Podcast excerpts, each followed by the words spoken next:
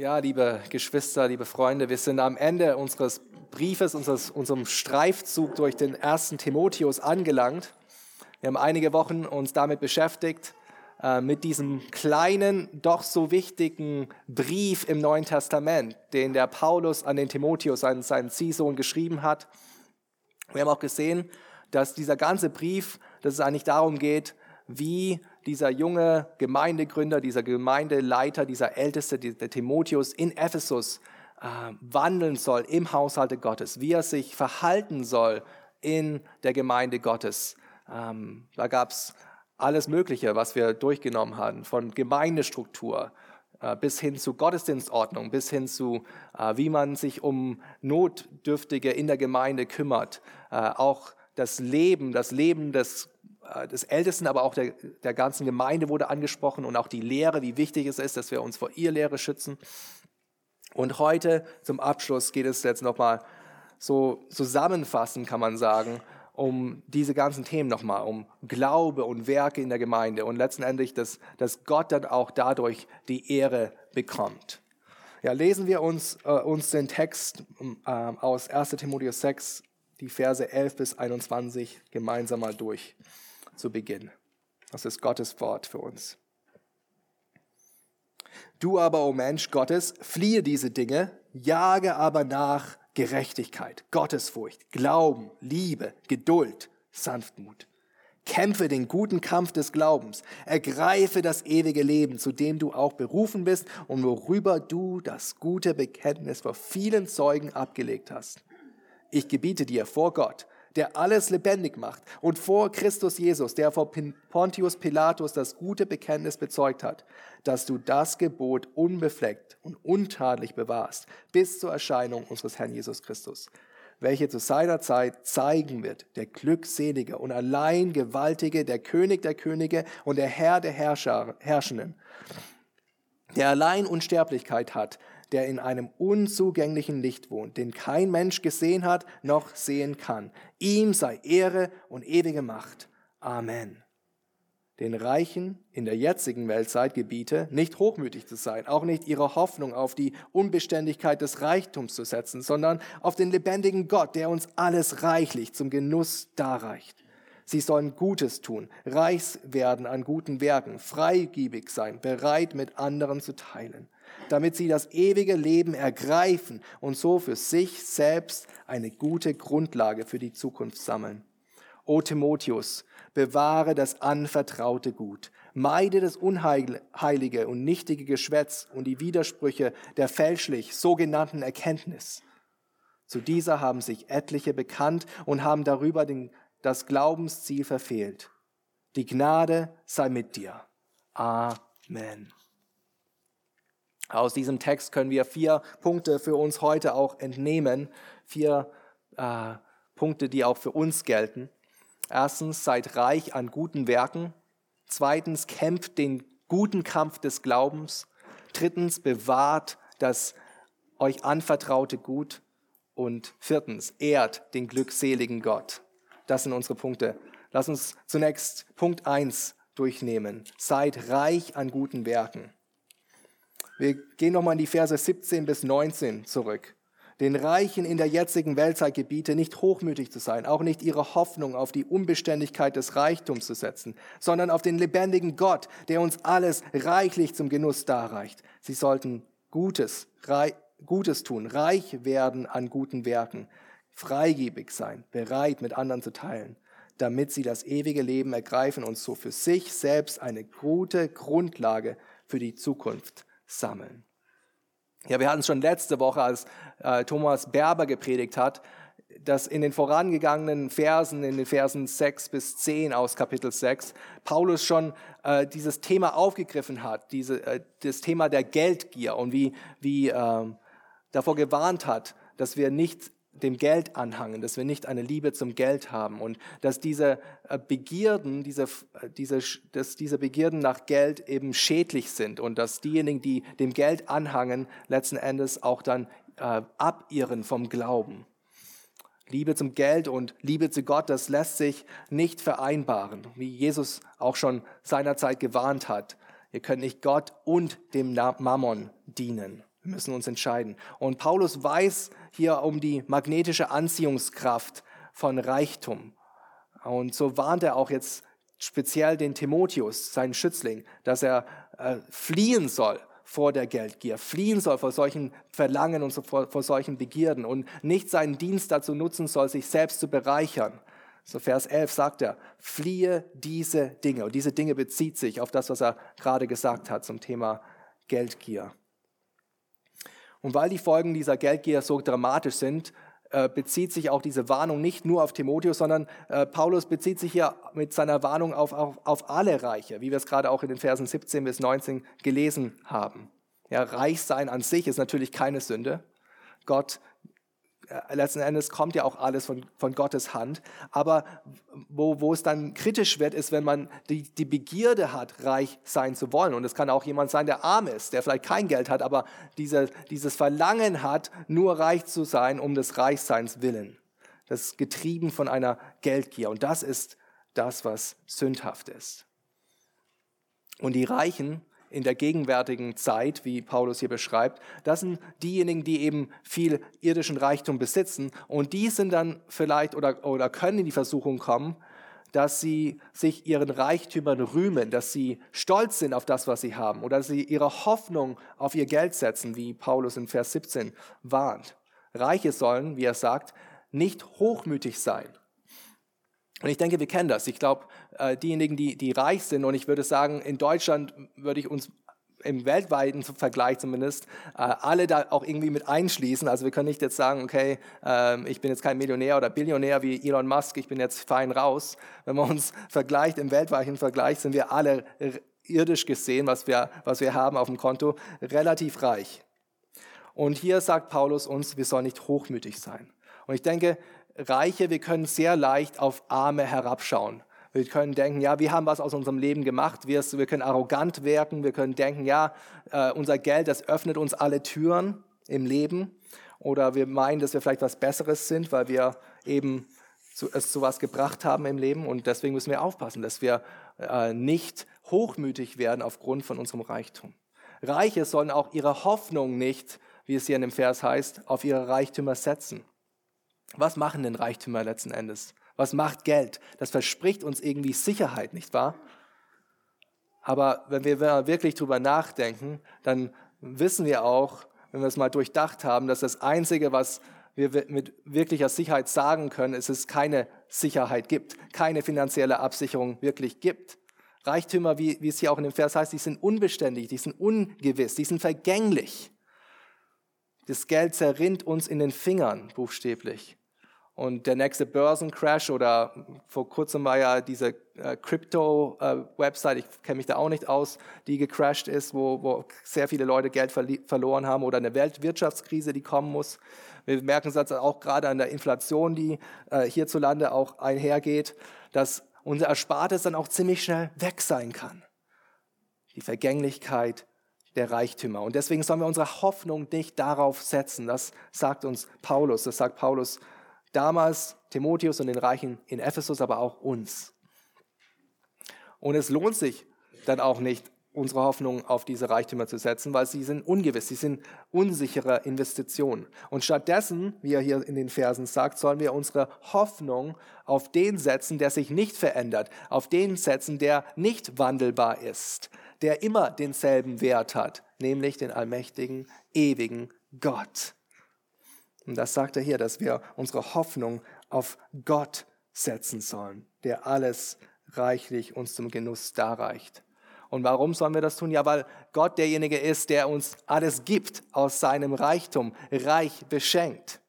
Ich denke, oft denken wir sehr klein über Gott. Wir denken, dass Gott irgendwie knausrig ist, dass er geizig ist, dass er was zurückhält. Aber Jakobus sagt uns in seinem Brief, dass jede gute Gabe, jedes vollkommene Geschenk vom Vater der Lichter zu uns herabkommt. Oder wie Jesus über den Vater im Himmel sagt, dass der Vater schon weiß, was wir brauchen, bevor wir es überhaupt gefragt haben. Wir müssen uns das mal vorstellen. Der ewige Gott, dem alles gehört, der alle Reichtümer des Universums in seinen Händen hält, der die Erde besitzt und alle Einwohner darin, dieser überreiche Gott, der behält seinen Reichtum nicht für sich, sondern er teilt sein Reichtum mit uns. Zu unserem Genuss gibt er uns alles reichlich. Und lohnt es sich nicht, auf diesen Gott zu hoffen? Lohnt es sich nicht, unser volles Vertrauen auf diesen Gott zu setzen, der uns so überreich beschenkt hat? Und wenn wir das tun, wenn wir zeigen, dass wir wirklich auf Gott hoffen, dann verändert sich auch etwas in unserem Verhältnis zu unseren Reichtümern. Dann, dann halten wir nicht fest an unseren Reichtümern oder an das, was Gott uns anvertraut hat, sondern dann werden wir freigiebig, dann werden wir großzügig, dann sind wir diejenigen, die teilen äh, das, was Gott uns anvertraut hat, wie Paulus dann in Vers 18 sagt. Der Grund, warum uns Gott auch irdische Güter gibt, ist nicht damit wir eisern daran festhalten und alles nur für uns behalten, sondern der Grund, warum er uns alles gibt, reichlich, ist, damit wir es teilen können, damit wir freigebig sein können, damit wir das machen können und das widerspiegeln können, was Gott schon immer getan hat, nämlich Großzügigkeit, Freigebigkeit, aus seinem überschwänglichen Reichtum auch wieder an andere weitergeben. Und das ist es letzten Endes, was es dann auch bedeutet, reich zu sein an guten Werken. Diese Freigebigkeit auszuleben, diese Großzügigkeit auszuleben, dieses Teilen mit denen, die vielleicht nicht so viel haben wie wir, äh, auch auszuleben. Stellt sich die Frage für uns, haben wir dieses Verlangen? Haben wir vielleicht das Verlangen, reich zu sein, nur reich zu sein, was irdische Güter anbelangt? Oder haben wir das Verlangen, reich zu sein an guten Werken? Das sollen wir uns eigentlich vornehmen. Hast du den Wunsch, freigebig zu sein, großzügig zu sein, zu teilen, mit anderen das zu geben, was du vielleicht hast an Gütern, an Besitztümern? Und das ist das, der Beweis dafür, dass wir nicht am Geld hängen, sondern dass wir unsere Hoffnung auf Gott gesetzt haben, der reichlich gibt. Und wir geben nur das weiter, was er uns geschenkt hat. Ja, reich an guten Werken. Ich denke, da ist wichtig nochmal zu betonen, dass wir, wie wir auch in dem Brief gesehen haben, nicht durch unsere Werke errettet werden, nicht aufgrund von unseren guten Werken, sondern dass wir für gute Werke errettet werden. Wir werden durch Glauben allein errettet, aber wir werden errettet, damit wir dann in guten Werken auch wandeln können, die Gott schon für uns vorbereitet hat, damit wir dann auch darin wandeln. Ja, wie sieht Freigebigkeit dann zum Beispiel aus? Ja, Freigebigkeit bedeutet, dass wir die Ressourcen, die Gott uns gegeben hat, dann auch wieder zurück investieren in sein Reich.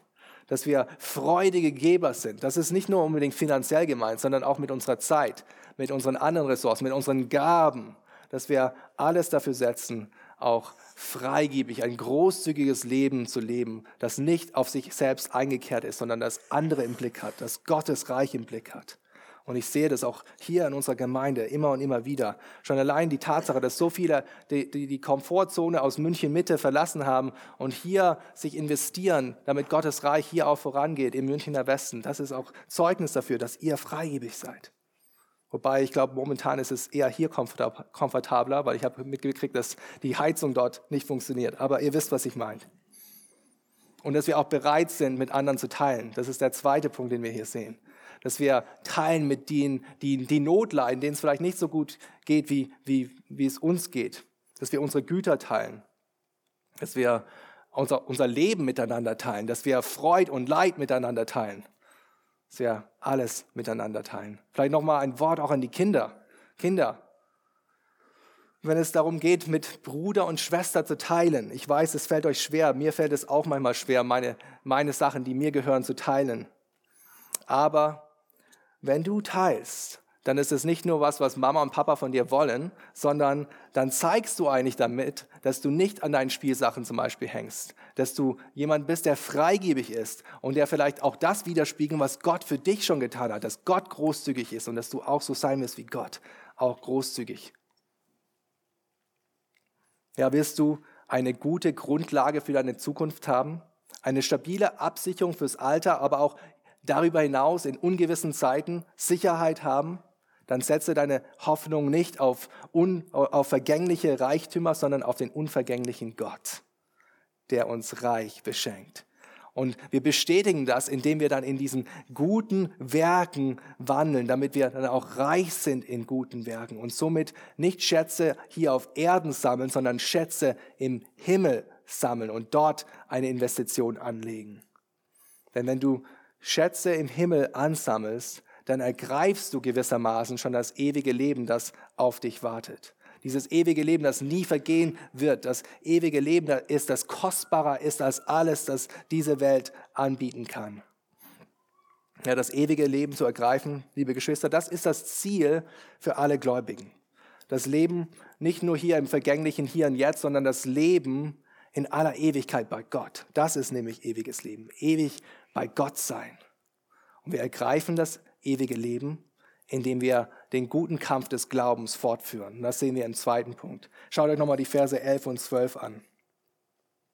Du aber, o oh Mensch Gottes, fliehe diese Dinge, jage aber nach Gerechtigkeit, Gottesfurcht, Glauben, Liebe, Geduld, Sanftmut, kämpfe den guten Kampf des Glaubens, ergreife das ewige Leben, zu dem du auch berufen bist und worüber du das gute Bekenntnis vor vielen Zeugen abgelegt hast. Vor ein paar Wochen habe ich ähm, so einen Bericht gesehen und da ging es um ein, ähm, ihr kennt das wahrscheinlich, so ein VR-Headset, also das ist so Virtual Reality, so eine Brille, die man aufsetzt und dann kann man ein Computerspiel mitspielen, aber äh, man muss sich dann auch bewegen, ja, es ist also so virtuelle Realität. Und dieses Headset das hatte drei so Sprengsätze mit eingebaut. Okay, das ist noch ein Prototyp. Aber der, derjenige, der das quasi entwickelt hat, der hat gesagt, wenn du dieses Computerspiel spielst und dann in dem Computerspiel stirbst, dann wirst du auch in der Realität sterben. Also dann gehen quasi die, die Sprengsätze, werden dann, äh, dann auch äh, gezündet, sozusagen. Ja. Das hat dann natürlich mit virtueller Realität nichts mehr zu tun, sondern das ist dann wirklich real. Und es ist auch irgendwie makaber, aber ich glaube, es ist ein gutes Bild, weil wenn wir über den christlichen Glauben nachdenken, dann denken wir oft irgendwie, das ist ein Spiel. Ja, wir denken oft, ja, das ist, es geht nicht wirklich um Leben und Tod. Es geht, dass es, dass es irgendwie nur, ja, ein Hobby vielleicht ist, was wir am Wochenende machen. Und wir nehmen oft vielleicht unseren Glauben wirklich nicht so ernst, als ob wirklich alles davon abhängt und es auch wirklich um Leben und Tod geht. Aber hier in diesen Zeilen sehen wir, dass es wirklich auch ein Glaubenskampf ist, ja, in dem wir stecken. Dass es kein Spiel ist, dass es eine Schlacht ist, dass es ein Kampf ist, jeden Tag zwischen Zweifel und Vertrauen, zwischen Lüge und Wahrheit, zwischen Gut und Böse. Und dass diese Front in diesem Kampf, in dieser Schlacht mitten durch unser Herz verläuft. Und ich denke, wenn ihr so seid, wie, wie ich es bin, dann kennt ihr diese Kämpfe. Dann kennt ihr diese Glaubenskämpfe und dieser Kampf, der auch in euch wütet. Der Kampf zwischen setze ich meine Hoffnung auf Gott, auf diesen unsichtbaren Gott, den ich nicht sehen kann, den ich nicht greifen kann, oder setze ich auf das, was sichtbar ist, auf die Welt, auf das, was die Welt mir bietet, auf die vermeintlichen Sicherheiten, die die Welt mir gibt. Wo sind meine Hoffnungen? Schaue, schaue ich nur mit meinen Augen da, wo, wo vermeintliche Sicherheit ist, oder lebe ich im Vertrauen auf den lebendigen Gott? Lebe ich nur für das Hier und Jetzt oder lebe ich für die Ewigkeit?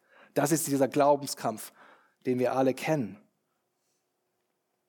Und ich denke, wenn es euch so geht wie mir, dann wünscht ihr euch vielleicht auch manchmal, dass dieser Glaubenskampf irgendwann zu Ende ist. Dass ihr irgendwann mal Ruhe und Frieden habt, dass ihr nicht mehr kämpfen müsst, dass ihr nicht mehr ankämpfen müsst gegen eure Sünde, nicht mehr ankämpfen gegen die Versuchungen, die um uns sind in der Welt, dass ihr Ruhe habt vor den Angriffen des Teufels. Und es gibt bestimmt auch Tage, wo, wo, wo ich und wo ihr es einfach satt habt zu kämpfen. Und du empfindest vielleicht auch diesen Kampf, diesen Glaubenskampf als Last, als was Lästiges. Aber hier ist so interessant, wie Paulus das beschreibt. Und er sagt, wie beschreibt er diesen Kampf? Den guten Kampf des Glaubens. Ich fand es so interessant und so hilfreich. Es ist ein guter Kampf. Es ist ein Kampf, den es lohnt, zu kämpfen, sich lohnt zu kämpfen. Es ist ein Kampf, der letzten Endes auch einen guten Ausgang haben wird für uns, weil Jesus Christus der Sieger ist. Und es ist ein Kampf, der, durch den wir auch das ewige Leben ergreifen. Und wie wir ja schon gesehen haben in diesen Versen, dieser Glaubenskampf, um in diesem Glaubenskampf zu bestehen, müssen wir von den Dingen fliehen, die das Potenzial haben, unseren Glauben zu zerstören die uns in das Verderben stürzen wollen, die weltlichen Begierden, die fleischlichen Gelüste. Wir müssen die Flucht davor ergreifen. Und das hat der Paulus auch schon eingangs hier in Vers 11 gesagt. Fliehe diese Dinge. Aber es hilft nicht nur zu fliehen, der Sünde zu entfliehen. Wir müssen auch äh, das neu füllen, diese Verlangen, die wir früher hatten für die Sünde oder mit denen wir noch zu kämpfen haben. Wir müssen neue Verlangen in uns aufbringen durch den Heiligen Geist. Und so müssen wir anderen Dingen nachjagen, nachstreben. Wir müssen streben, wie er hier in den Vers 11 sagt, nach Gerechtigkeit und Gottesfurcht und Glauben und Liebe und Geduld und Sanftmut. Jagen wir diesen göttlichen Tugenden nach? Will ich, willst du diese, Christ, diese geistlichen Charaktereigenschaften auch in dir haben? Ich denke, so oft jagen wir noch immer diesen vergänglichen Dingen der Welt nach, nicht wahr? Wir vernachlässigen diese geistlichen Dinge, die ewig Bestand haben, die wirklich wichtig und wertvoll sind. Jagen wir der Gerechtigkeit nach. Hier geht es nicht darum, dass wir irgendwie uns selbstgerecht vor Gott äh, stehen wollen und, und sagen, hey Gott, guck mal, was sie alles gemacht haben, sondern dass wir aus der Gerechtigkeit, die Gott uns schon in Christus gegeben haben, hat, noch so leben, dass wir jetzt immer und mehr, immer mehr gerecht denken und gerecht handeln. Dass das, was wir sind, auch das ist, was wir eigentlich tun und leben. Jagen wir der Gottesfurcht nach. Dieses Thema Gottesfurcht, das hat uns schon das ganze Buch über begleitet. Diese Frömmigkeit, diese wahre Frömmigkeit, nicht nur dieser Schein von außen, sondern eine wahre Herzenshaltung, dass wir Gott wohlgefällig leben wollen. Das sollen wir nachjagen, dem sollen wir nachjagen. Das soll unser Herzenswunsch sein. Und wenn wir das tun, dann kämpfen wir den guten Kampf des Glaubens. Oder den Glauben, jagen wir dem Glauben nach. Mit jedem Glaubenskampf jeden Tag, wenn wir, wenn wir neu aufstehen und, und, und wissen, hey, heute wird es vielleicht hart, aber ich vertraue auf Jesus, ich vertraue auf Gott, ich, ich bin weiter in der Gemeinschaft mit den Gläubigen unterwegs. Jeden Kampf stärkt auch unseren Glauben. Unser Glauben wird gefestigt, damit wir aus, in den nächsten Kampf hineinkommen können und dann äh, vielleicht ein, ein Stück weit auch gefestigter sind, geistlich reifer sind, den Angriffen auch besser standhalten können und auch mit mehr Gottvertrauen dann auch in den Tag gehen können. Liebe, jagen wir der Liebe nach. Wir kämpfen unseren Glauben, weil wir Gott lieben und weil wir die Menschen lieben. Das hat auch Paulus überhaupt motiviert, diesen Brief zu schreiben. Er sagt in Kapitel 1, Vers 5, das Endziel des Gebotes, des Gebotes, warum er schreibt, aber ist die Liebe. Die Liebe zu Gott, die Liebe zu den Mitmenschen die, diese Gemeinde in Ephesus lag ihm so am Herzen, dass es ihm wichtig war, das überhaupt zu schreiben, damit sie wissen, wie sie Gott wohlgefällig leben. Und das ist auch so wichtig für uns in unserem geistlichen Kampf. Sind wir motiviert aus der Liebe heraus für Gott, für unsere Geschwister, für die Verlorenen. Geduld. In der Elberfelder heißt es hier ausharren. Und das ist auch so wichtig in so einem geistlichen Kampf, nicht wahr? Dass wir nicht aufgeben, dass wir weitermachen, dass wir geduldig sind und abwarten, bis Jesus wiederkommt und der Kampf eines Tages zu Ende sein wird. Und auch Sanftmut. Sanftmut, ich denke, das sehen wir oft vielleicht auch bei irdischen Kriegern. Wir kennen ja auch zum Beispiel äh, Männer, die im Krieg waren, die zurückkommen, die dann unter so ähm, PTSD, also Post-Traumatic Stress Syndrome, leiden, die dann irgendwie nicht mehr normal umgehen können mit anderen Menschen, die äh, kaltherzig werden, die verschlossen werden, die abgebrüht werden aber so sollen wir nicht sein. In unserem Glaubenskampf sollen wir der Sanftmut nachjagen. Ja, vielleicht kriegen wir irgendwann mehr und mehr eine dicke Haut, damit wir die Angriffe auch abwehren können, aber wir haben immer noch ein weiches Herz und das sollen, dem sollen wir nachjagen in unserem Glaubenskampf.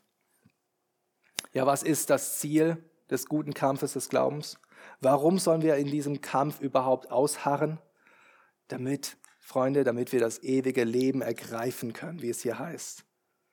Und in seinem allerletzten Brief, auch an den Timotheus geschrieben, den zweiten Timotheusbrief, einfach ein paar äh, Verse weiter oder ein paar Kapitel weiter, da sehen wir, wie Paulus das beschreibt, dass er seinen Kampf vollendet hat. Er schreibt in 2 Timotheus 4, ich habe den guten Kampf gekämpft, den Lauf vollendet, den Glauben bewahrt. Von nun an liegt für mich die Krone der Gerechtigkeit bereit. Oh, Geschwister, lasst uns nicht in diesem guten Kampf aufhören oder aufgeben. Lasst uns bis zum Ende durchhalten, denn das ewige Leben, das Gott uns schon vor Grundlegung der Welt versprochen hat, das ist zum Greifen nahe. Gott selbst hat uns schon zu diesem Leben berufen, wie es hier in den Versen heißt. In unserer Bekehrung haben wir auch schon, schon zu diesem ewigen Leben bekannt vor vielen Zeugen. In unserer Bekehrung, in unserer Taufe, wie Timotheus es auch getan hat. Wir sind schon diesem Erbe sicher durch Jesus Christus. Oh, gib nicht auf. Hör nicht auf zu kämpfen. Bleib nicht auf der Strecke liegen. Und seht ihr auch, wie, wie, wie wichtig es ist, dass wir das gemeinsam tun, wie wichtig die Gemeinde ist in diesem Unterfangen, in diesem Kampf.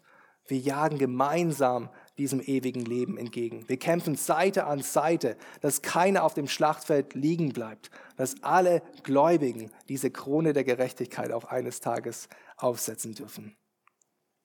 Und vielleicht bist du heute hier und du hast dieses gute Bekenntnis zu Jesus Christus hin noch nicht abgelegt. Du hast vielleicht noch nie bekannt, dass Jesus Christus Herr ist. Du hast noch nie in deinem, in deinem Herzen geglaubt, dass er von den Toten auferstanden ist. Du hast noch nicht darauf vertraut, dass er für seine Sünden gestorben ist. Dann will ich dich dazu einladen. Bekenne diesen Herrn Jesus Christus, damit auch du das ewige Leben ergreifen kannst. Freunde, es lohnt sich auszuharren. Es lohnt sich, diesen guten Kampf des Glaubens bis zum Ende zu kämpfen, denn dadurch ergreifen wir das ewige Leben. Aber damit wir in diesem Kampf bestehen dürfen und müssen, müssen wir auch dieses anvertraute Gut, das uns anvertraut worden ist, bewahren. Und darum geht es im dritten Punkt. Schaut euch nochmal die Verse 13 und 14 und dann 20 und 21 an. Ich gebiete dir vor Gott, der alles lebendig macht, und vor Christus Jesus, der vor Pontius Pilatus das gute Bekenntnis bezeugt hat, dass du das Gebot unbefleckt und untadelig bewahrst, bis zur Erscheinung unseres Herrn Jesus Christus. Und dann die Verse 20 und 21. O Timotheus, bewahre das anvertraute Gut, meide das unheilige, äh, nichtige Geschwätz und die Widersprüche der fälschlich sogenannten Erkenntnis. Zu dieser haben sich etliche bekannt und haben darüber den das Glaubensziel verfehlt.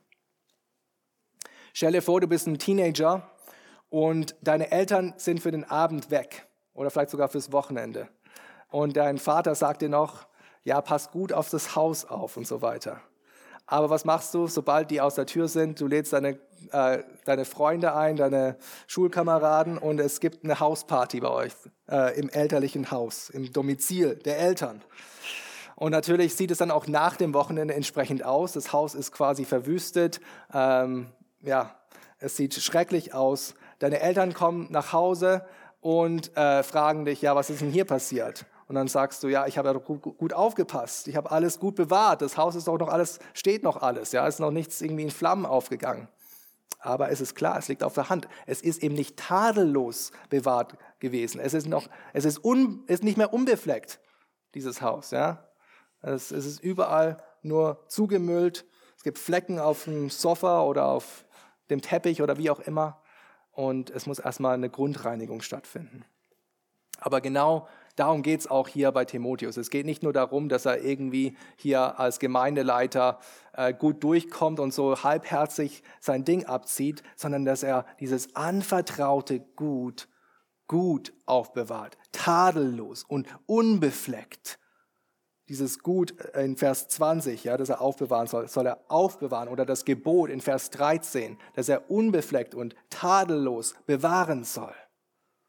Und das ist nicht nur ein gut gemeinter Vorschlag von Paulus, den er hier noch seinen Ziehsohn so mit auf den Weg gibt. Nein, das ist ein Befehl. Er sagt, ich gebiete dir, dass du das Gebot unbefleckt und untadelig bewahrst. Das ist ein Befehl und kein Vorschlag. Und er, er verleiht diesem Befehl noch mehr Nachdruck, indem er Gott selbst und den Herrn Jesus Christus als Zeugen heranzieht zu diesem Befehl, den er gerade gegeben hat. Ja, er sagt, ich gebete dir, gebete dir vor Gott, der alles lebendig macht, und vor Christus Jesus, der vor Pontius Pilatus das gute Bekenntnis gemacht hat. Vor diesen zwei Zeugen, vor dem lebendigen Gott, der uns gemacht hat, der alles sieht und vor dem Herrn Jesus Christus, der nicht zurückgewichen ist in seiner schwersten Stunde, sondern die Wahrheit bezeugt hat, zu seinem Bekenntnis gestanden ist, dass er der Messias ist, dass er der König der Juden ist vor Pontius Pilatus.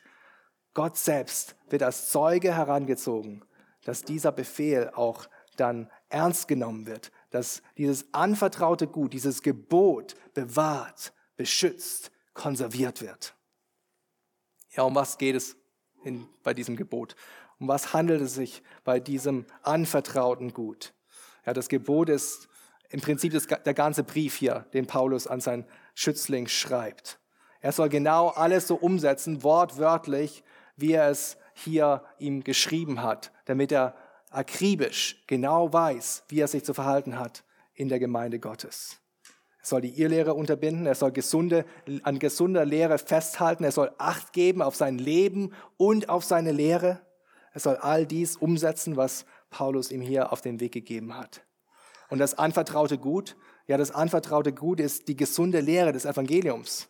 Das haben wir schon äh, mehrfach auch in dem Brief gesehen. Zum Beispiel 1 Timotheus 1, Vers 18. Diese Gnadenbotschaft, dass wir nicht durch Werke, wie es die Irrlehrer gemeint haben, sondern nicht durch Einhaltung des Gesetzes, sondern durch Gnaden, Gnade allein in unseren Herrn Jesus Christus alleine, dass, dass wir dadurch gerecht gesprochen werden und durch ihn allein ewiges Leben haben. Dieses kostbare Gut, das ist der kostbarste Schatz, den die Gemeinde hat. Und auf diesen Schatz, auf diesen, diese Botschaft des Evangeliums, auf diese Botschaft müssen wir aufpassen. Wir müssen es konservieren, wir müssen es beschützen, wir müssen es bewahren. Denn wenn wir es nicht tun, wenn wir es beflecken, wenn wir es nicht tadellos hinterlassen, sondern das Evangelium verdrehen oder abändern oder verwässern, dann ist es kein Nutzen mehr für uns. Dann kann es nicht mehr uns retten, noch unsere Hörer, weil es gar kein Evangelium überhaupt mehr ist. Und das ist auch so wichtig für uns heute. Jede fremde Lehre, jede Lehre, die evangeliumswidrig ist, die das Evangelium verfälscht, die Jesus in seinem Wesen und in seinem Werk verleugnet, jede Lehre, die nicht auf der Bibel basiert, so eine Lehre ist nichts weiteres, wie Paulus ja auch sagt, als nichtiges Geschwätz und widersprüchliche, fälschliche Erkenntnis. Das heißt, nicht mit wahrer Gotteserkenntnis zu tun, wie es hier in der Schrift festgehalten ist, sondern anderer Erkenntnis, fremde Erkenntnis. Und wir sind dazu angehalten, solche Lehren, solche Lehrer zu meiden. Meidet solche Lehrer. Meidet solche Lehrer, die behaupten, neue Erkenntnis irgendwie von Gott zu bekommen. Es, es gibt keine neue Offenbarung mehr. Alles, was wir wissen müssen, ist hier in diesem Buch festgehalten. Ein für alle Mal. Der Sohn ist das letzte Wort vom Vater. Wir wissen alles. Alles andere, was, was vielleicht noch so draußen so rumschwirrt, außerhalb von der Bibel, ist nichtiges Geschwätz. Meidet und flieht vor solcher Lehre. Denn solche, die solche unbiblische Erkenntnis verfechten und bekennen, wie, wie heißt es hier in Vers 21? Die haben das Glaubensziel verfehlt. Und Geschwister, es ist die Aufgabe, nicht nur von einem Pastor oder von einem Prediger, sondern von der gesamten Gemeinde, diese gute und die gesunde Lehre des Herrn Jesus Christus, die, das wahre Evangelium, dieses wahre Evangelium zu bekennen und auch zu bewahren aufzubewahren. Das ist unser Auftrag. Das hat uns Gott geboten. Und darum verkündigen wir auch Woche für Woche, Vers für Vers, Kapitel für Kapitel und Buch für Buch diese Bibel und diese Botschaft des Evangeliums. Ich glaube, wenn man sich das mal kurz vorstellt, wie wahnsinnig es ist, dass über die letzten 2000 Jahre Gott dafür gesorgt hat, dass sein Wort und sein wahres Evangelium aufbewahrt worden ist trotz so vieler Rückschläge, trotz so vieler Höhen und Tiefen in der Kirchengeschichte, trotz so vieler Anfechtung von, von außen und auch von innen, ist diese Schrift, dieses Evangelium bewahrt geblieben. Das wahre, unverfälschte Evangelium, dieses kostbare Gut ist erhalten geblieben. Und wir haben es heute noch, weil in jeder Generation treue Gemeinden, treue Verkündiger dieses Gut aufbewahrt haben. Wollen wir nicht auch dasselbe tun? Wollen wir nicht auch dasselbe für unsere Kinder und unsere Kindeskinder tun, damit noch Generationen von heute auch noch weiterhin dieses Gut bewahrt bleibt? Dieser kostbare Schatz, den wir haben.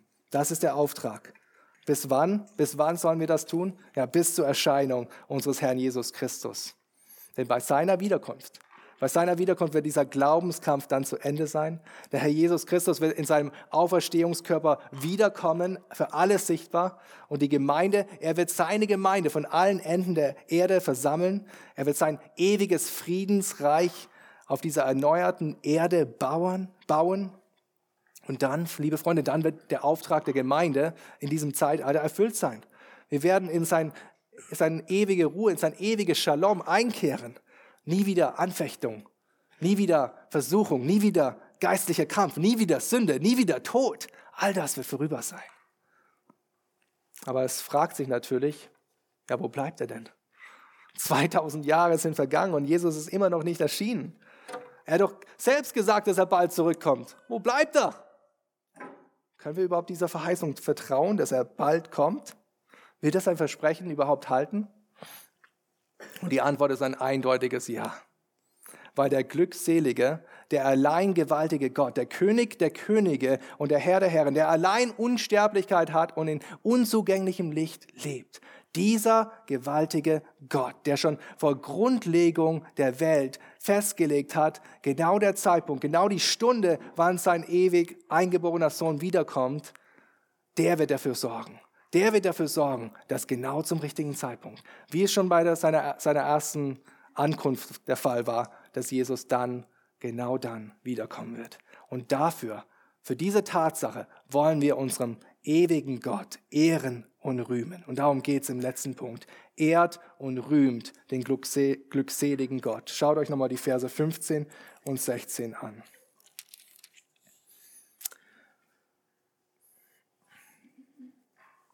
Ich fange von Vers 14 an. Dass du das Gebot unbefleckt und untadelig bewahrst, bis zur Erscheinung unseres Herrn Jesus Christus, welche zu seiner Zeit zeigen wird, der Glückselige und allein Gewaltige, der König der Könige und der Herr der Herrscher, Herrschenden, der allein Unsterblichkeit hat, der in einem unzugänglichen Licht wohnt, den kein Mensch gesehen hat noch sehen kann. Ihm sei Ehre und ewige Macht. Amen. Ich weiß nicht, ob ihr die WM geschaut habt, aber manche boykottieren ja, es ist ihm selbst überlassen, was man damit macht. Aber was mir aufgefallen ist bei den argentinischen Fans, ist, wie sie ihren Messi, ja, dieser weltbeste Fußballer, wie sie ihn huldigen, schon wirklich fast anbeten, ja, nach der getanen Leistung, nach dem vollendeten Kampf im Spiel sozusagen da kommen dann die Sprechchöre und da kommen auch die Huldigungen. Messi, Messi, eine halbe Stunde lang nach dem letzten Spiel. Und ich habe nur gedacht, wenn Sie hier so einen sterblichen 30-Jährigen, wie auch immer alt er ist, hier so huldigen, abfeiern, nur weil er einen Ball rumkicken kann und seine Karriere ist ein paar Jahre sowieso zu Ende, wie viel mehr sollen wir unseren Gott huldigen und ehren und loben und preisen dafür, was er getan hat und dafür, dass er seine Versprechen hält und dafür, dass Jesus Christus wiederkommen wird.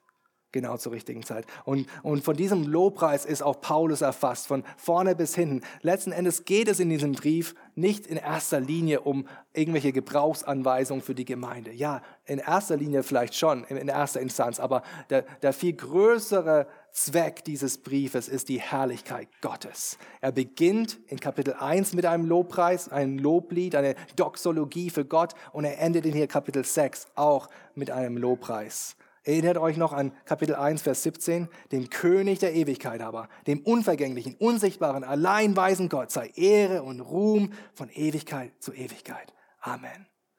Und Freunde, das ist auch der Grund, warum wir wohlgefällig Gemeinde leben wollen, weil wir am Herzen haben, dass Gott dadurch die Ehre bekommt. Wie Paulus auch im Epheserbrief sagt, ihm sei die Ehre in der Gemeinde, in Christus Jesus, auf alle Geschlechter der Ewigkeit der Ewigkeiten. Freunde, dieser Gott hat unser Lob, unser Preis, unser Ruhm, unsere Anbetung verdient, weil er der glückselige Gott ist.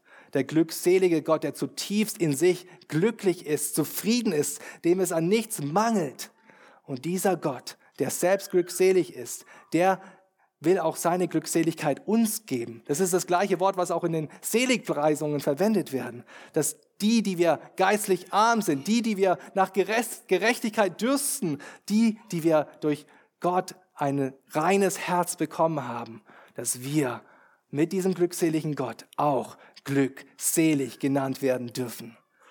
Oh, lasst uns diesen glückseligen Gott preisen und loben. Der allein gewaltige Gott, der König der Könige, der Herr der Herrschenden. Dieser Gott allein ist souverän. Er ist der alleinige Herrscher von Himmel und Erde, weil er der Schöpfer ist. Keine Macht auf Himmel und auf Erden kommt ihm gleich. Keiner gefährdet seine Macht. Seine Herrschaft hat keinen Anfang und kein Ende.